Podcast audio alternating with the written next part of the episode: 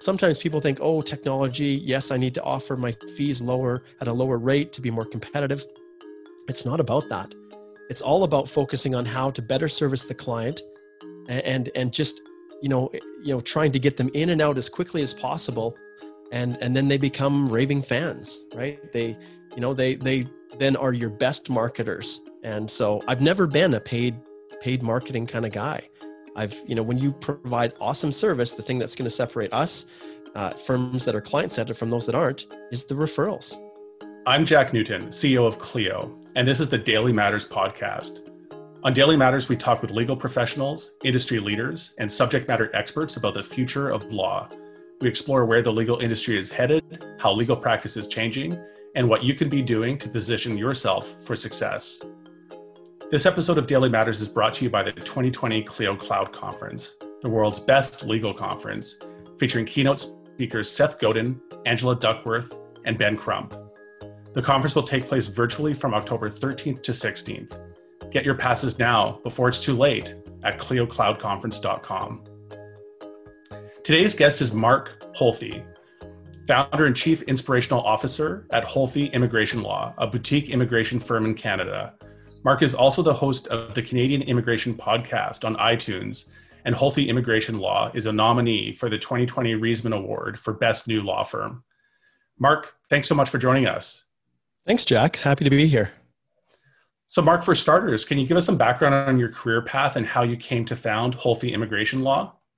Yeah, I think, Jack, we'd probably need a, an entire episode to talk about the path that I've taken, but it's been very diverse. So, I've practiced in pretty much every configuration of a law firm you can imagine national, regional, full service, solo, and uh, finally arriving at my current configuration, which is an amazing little virtual firm that uh, has lawyers practicing out of their homes. So, and tell me a bit about the firm. How how how large is the firm? Uh, what was the, the, the path to get to the point you are at today?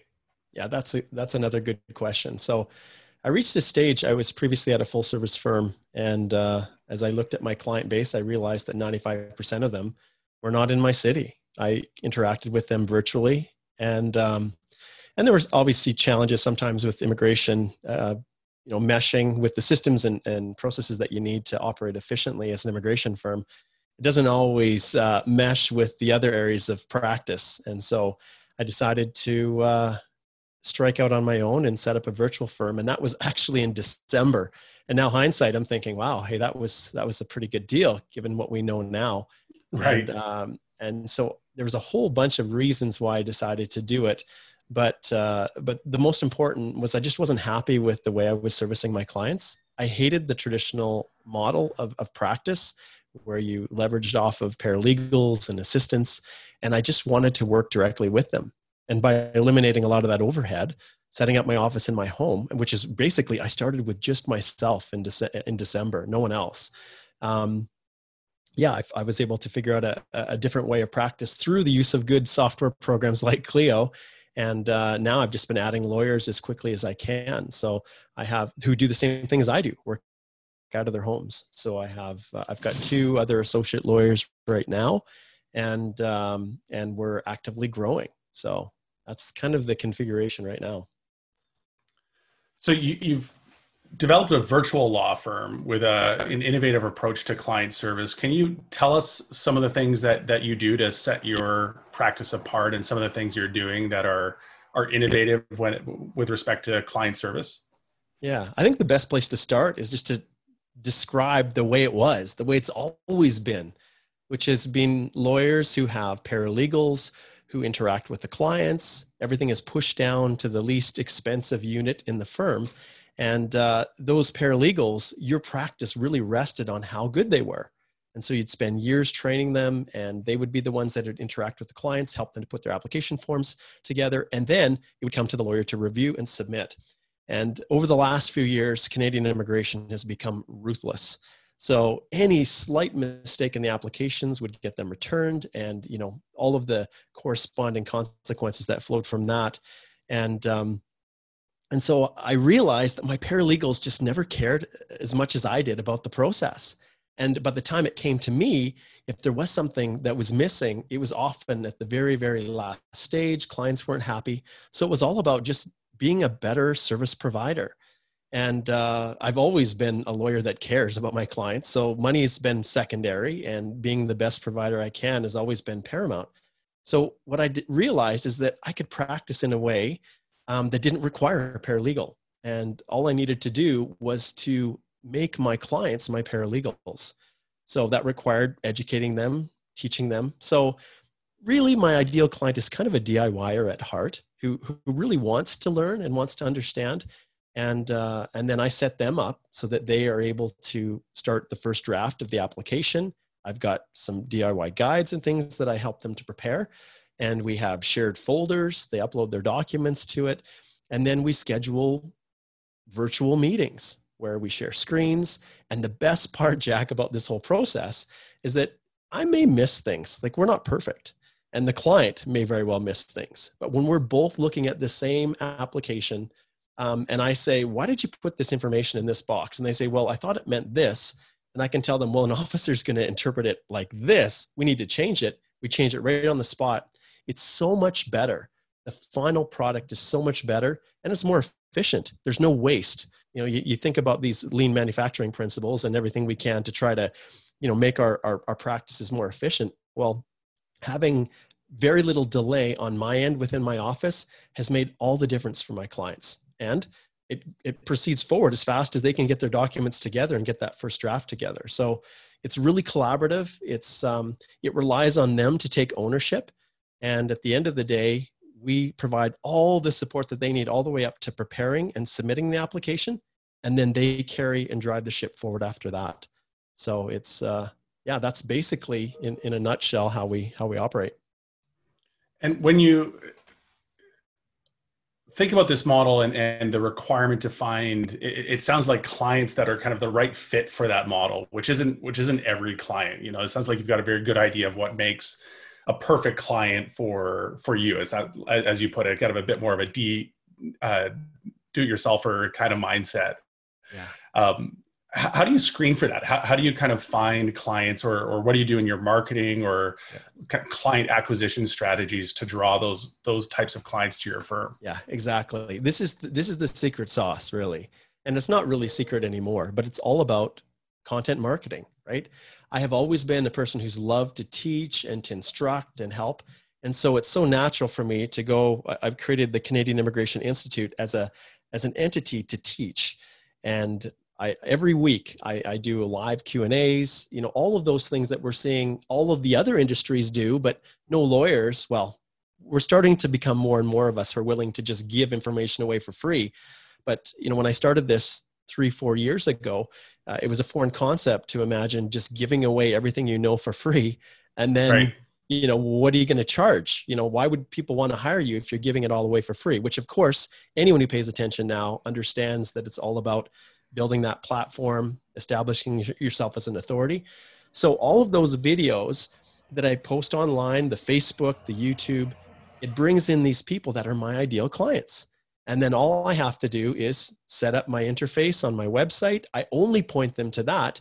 And I don't do a lot of other marketing. So there isn't a lot of passive marketing that I do or paid, you know, advertisements that I post. And maybe I'll start to get into that. But these are people that have been curated for a year or two years who know, like, and trust me. And, you know, I was looking at the Clio Grow interface and the conversion rates are around 35% of people who reach out, you know, with no contact, who, who then book a consult. And that's all because of the, you know, the relationship I've built with them before they ever contact our firm. And it's farming, right? It's not hunting, it's farming. So you're planting the seeds and maybe they're two, three years in the making. And that was the biggest thing because when I first started it, I wasn't getting results. And my staff, who are lo- no longer with me, kept telling me to stop. Don't do it. You're wasting your time. You're spending hours curating a private Facebook group answering questions and you're getting nothing from it. And then it just hit that sweet spot, which anyone who's who does this knows. And then it just it's you know it's that flywheel. It just takes a little bit of a a push to keep it going. So yeah, that's it's model. so interesting chatting with you, Mark. Uh, I earlier today interviewed Seth Godin, who will be speaking at the Clio Cloud conference, and of course, one of the you know greatest minds in the world when it comes to marketing. Mm-hmm. And he yeah. He, he advocates exactly what you just laid out. He said, "Put it, put your knowledge out there for the world. You know, share share it, establish yourself as an expert, and see what that draws in. You know, does does that have uh, gravity or, or, or not? And if it doesn't, may, maybe you're not the expert you you thought you were. But it was such an interesting uh, perspective that I think very much fits in with uh, with how you're framing your strategic approach to to building clients and you, you also have a, a, a podcast, uh, the Canadian Immigration Podcast. Tell me how that fits into your your broader strategy as well. Yeah. So, like most of us, as the technology advanced and the opportunities to to share the knowledge you have through different medium, um, the podcast was the, the the the next step from blogging. So you, you write some blogs on a website, it crashes your website. Wow, I guess people want to hear about that. And at the time when I started it, I think it was back in 2014 is when I first did my first episode. Um, I had this string of clients that were coming into my office with the same problem. And often by the time they booked the consult, I couldn't help them because they'd made all the mistakes. And it was basically, I was singing happy trails to them as, as they were going to have to leave Canada. And I realized that if I started a podcast, I could share that message out there. And yes, I wouldn't result in me getting any money, but it would give them an opportunity to understand what they needed to do in advance. And it was more just a way of, of, of eliminating this steady stream of people who would pay for the consult. I couldn't help them. And then I felt guilty keeping the fee. And so it was more to kind of carve out, okay, I can't help you guys, but here's a way that I can. And, uh, and so the podcast started. And then I realized that it's way better to have an interview style podcast where I'm inviting my friends and colleagues across the country to join me than me blither on. You know, it gets old listening to myself talk. Although I think anyone who podcasts, you don't have a problem listening to yourself speak, but uh, for audiences, it can get kind of dry. So I was I remember the day too when I decided to make that shift. I was at one of our National Canadian Bar Association conferences and now I'm serving as the national chair, which is an awesome awesome platform. But um, I realized all these lawyers were doing these phenomenal presentations that were reaching 30 or 40 people or even 100. And so I invited them to take that message they'd already prepared, come and join me on the podcast, and then I just promote the heck out of them. So it was all just a way of giving back. And I've never really marketed on the podcast. It's all designed to just give back to my colleagues that are doing it the right way.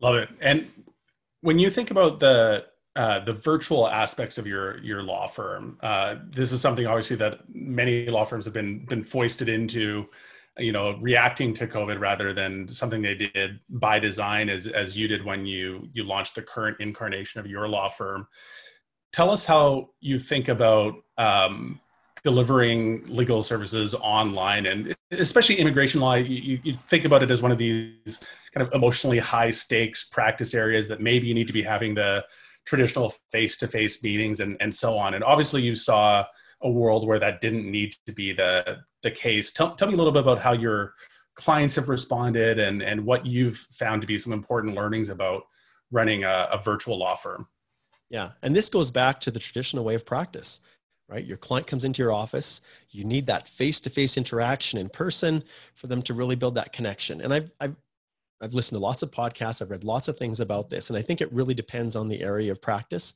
But for immigration, it's virtual by its very nature. It's been virtual for years, where lawyers had overseas agents which would interact with the clients and uh, all that's changed now is that I have the ability now to see my clients face to face versus over the phone. And so, through the use of video technology and screen sharing, which has really revolutionized my practice, um, the, the whole nature of what we do has, uh, has just been a seamless, natural progression. There hasn't been any weird shift that now we're trying to convince our clients that this is the best way of doing it. I've just, and I guess the most important thing to realize too is that you're constantly evolving what you're using now you know you think it's pretty good you'll always stumble on something that just helps you to just provide the service in a little bit more efficient way you know and we're learning. Even as a firm within the last six months or seven i, I guess we're almost 10 months now um, we've had to make some significant shifts in the software that we use and different pro you know different um, tools that we use just because we found out that it couldn't quite do what we wanted it to do. So that level of uh, adaptation is all focused on making the client experience better and if they're struggling with something, okay, well, then what are we doing wrong? What can we fix? What can we change to make that process easier for them? And, you know, with broadband and, and, you know, all over the world becoming more accessible, it's not as great of an issue with, you know, you being you know for me with my clients uh, interacting with us from all over the world you know broadband is pretty broad globally now so that's no longer uh, the barrier that it might have been in the past where you needed someone on the ground because they didn't have a phone or a computer or something to connect you, you talked about the client experience and being really laser focused on iteratively improving that uh, over over time uh, obviously at Clio, we talk a lot about the client-centered legal practice. Uh, I, I, wrote a book recently focused on this entire topic. Um, so, so being client-centric, I, I really believe is the the the way of the the future and what will separate uh, the the law firms that thrive from the the law firms that uh, that struggle. Can, can you talk about what this looks like in in your law firm? How do you think in a a client-centered way, and how, how, how do you how do you approach the the process of um, iterating progressively on how you're delivering a increasingly client centered experience? Yeah. So feedback is critical. So getting that you know the, the, feedback from our clients and we don't necessarily need a formal survey at the end which rarely do they fill out we we monitor the experience we monitor the interaction with our clients. You know when they express frustration we we figure out okay well where did that come from? So we're constantly looking and evaluating the process. But when i started the firm i sat back and i really really thought hard about this whole concept of client centered what does it mean? Like because everybody gives lip service to it right? Every firm is all about the client and yes but in the end it's all about profits. And so I, I, I stood back and i said okay what is different? And, and this is where the whole concept of understanding my client that they're DIYers at heart. I didn't end with just client centered, but I added firm supported onto the end of that. So that's kind of our, you know, that's our motto client centered, firm supported. So it's all designed to help them in their journey versus them conforming to our systems and processes. So sometimes people reach out to me and they'll say, "Hey, I actually want to connect with Zoom versus Microsoft Teams." And ours is, you know, and some people say they want to, you know, communicate versus Skype. So we have all of these different systems in place so that we can quickly switch to whatever they're most comfortable with. And it's not hard, but those little tiny things where we're accommodating for them make all the difference in the world. And like you said, firms that adopt this approach are going to succeed and those that don't won't. Like we are we're what's my focus? It's amazon right? I want to be amazon. I want to be able to to provide this service as quickly faster than they could ever expect. Get you know getting them the result getting them the service where they don't have to wait. And right now like many firms the growing pain that we're going through is now clients have to wait a week before they can book a consult with me. So how what I'm, we're, we're struggling now. Okay how, how can we do this so that they can get a lawyer tomorrow instead of having to wait and uh, those are just some of the realities of growth but, uh, but yeah that's that's my thoughts so tell me a bit more about the the growth you've seen. You've been seeing impressive growth. Uh, you've been seeing success as well. You were recently voted by your peers as lawyer of the year for for immigration. So congratulations on on that. I think especially recognition from your peers must be uh, something that that's meaningful for you. But I'm I'm curious. Uh, number one, to hear how it's going. Tell us a little bit about the uh, the growth you've seen. But I'm also curious to to hear more about how you think about success in your your your firm. Um, is, there a place that that you find a, a, special place of satisfaction, and and do you have an endpoint that you're trying to get to in terms of uh, what you would count as as the ultimate success in in building your law firm out? Yeah, I think you know when you have big plans, you know the end the end goal is to take over the world, right? I want to completely transform the way immigration law is practiced in Canada. That's my goal. I want to, um, you know, help my other fellow colleagues realize, and we're in this world of access to justice, and that's one of the biggest issues. In our practice, we have non-lawyers that form actually a larger portion of our market share, and um, and unless we as lawyers change immigration lawyers our, our share of that that market is going to shrink and shrink and shrink. And so what is success? For me i like i said the money always follows right? It always does. So when i have um, when i have clients that are coming into the firm you know one of the most amazing things is the volume that i'm able to take on with so you know with with a much lower cost basis So I've been able to leverage a lot of the features, especially the scheduler and the and and you know the the the payment portal through Clio and the law pay and all of those things have completely eliminated the need for for um, administrative support staff that that usually I would have had to do that. And so it's so instant, it's so quick, and it, it allows me to then offer my services at a at a more competitive rate. But the amazing thing is I'm not making any less money than the old traditional way of practice. And, and so sometimes people think, oh, technology, yes, I need to offer my fees lower at a lower rate to be more competitive. It's not about that. It's all about focusing on how to better service the client and, and just, you know, eh, you know, trying to get them in and out as quickly as possible. And, and then they become raving fans, right? They, you know, they, they then are your best marketers. And so I've never been a paid, paid marketing kind of guy. I've, you know, when you provide awesome service, the thing that's going to separate us, uh, firms that are client centered from those that aren't, is the referrals. And, you know, people are on an on demand world. And if you can meet that, they're going to tell the world and, you know, on their social platforms at, about how awesome you are. And that's been really the secret to our success. You touched on it earlier, but that, that flywheel uh, you, you, invest in that and you get that flywheel of referrals and repeat business and online reviews and all the other uh, halo effects of delivering really amazing client experiences. And you, you, kind of don't need to worry about anything else. The rest will take care of itself. Exactly. That's exactly right. Just treat you know and in a way within our firm we try to treat our clients like family. You know and and when you talk about what are the rewards how, what is my measure of success it's when I get an email from a client who I've worked with six, seven months ago, and and they send this this you know this email just full of appreciation and gratitude for for what we've done for them and their family and their future. And there is definitely high stakes with immigration. And especially when you have individuals that have used a different you know representative and they thought their hopes and dreams were were gone were shattered and and were able to step in and fix it and that's what we are right? Lawyers are fixers. And uh, that's definitely the thing that's motivated me. I, I was on the mergers and acquisition floor at the big national firm when i started. I hated it. You know i you sat in an office you worked with paper no human interaction. And then on the litigation side it was so contentious and no one was happy at the end. But immigration right. was the best of both worlds.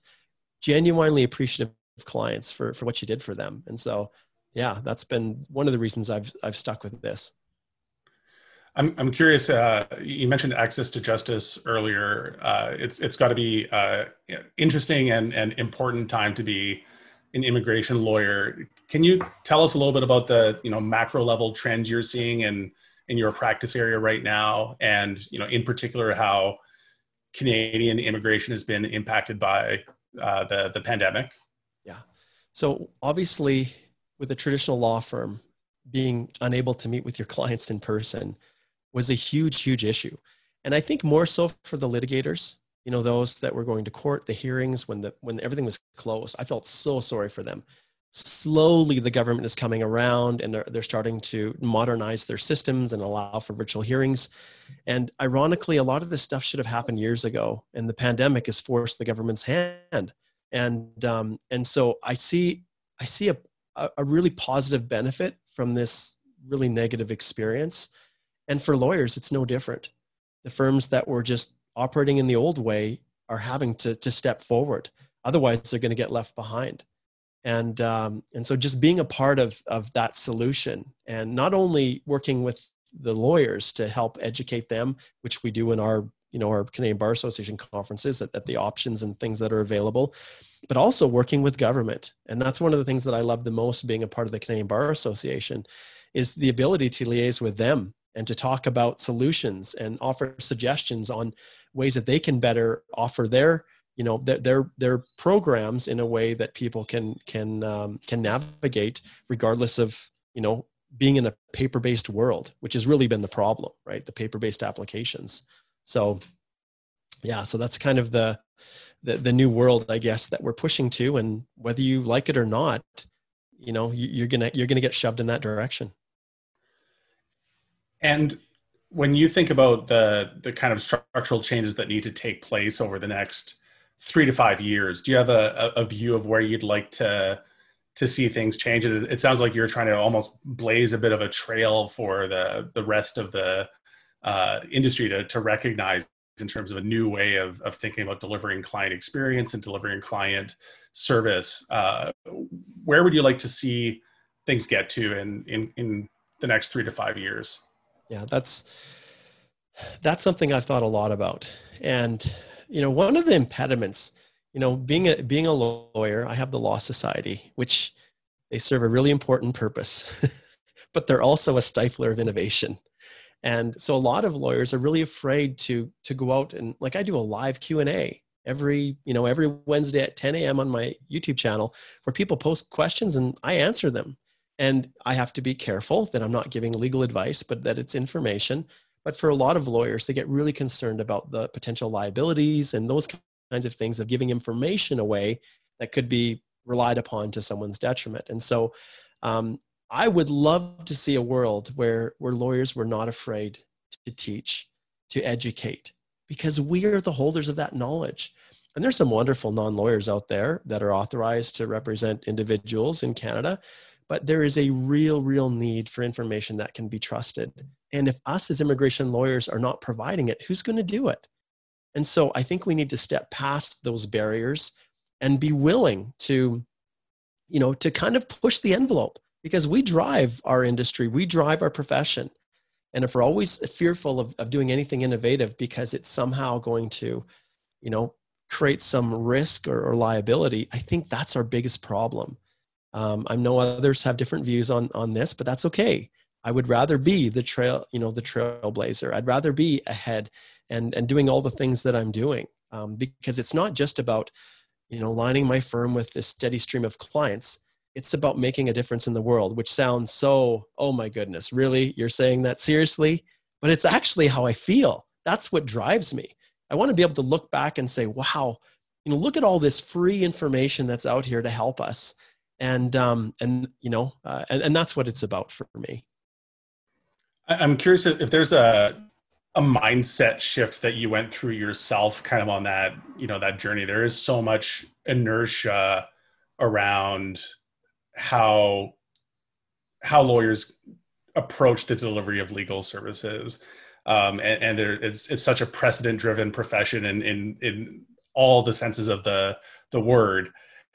Did you find that you had a definitive moment where you you realized the the status quo is kind of broken and there's a, a big opportunity here? And maybe share what what your personal kind of transformation went from from from being maybe a little bit more traditional in how you approach things to thinking about things in a more you know more innovative way. Because I I think that's that's a breakthrough moment that more and more lawyers are looking to to to realize but maybe aren't quite sure how to get there.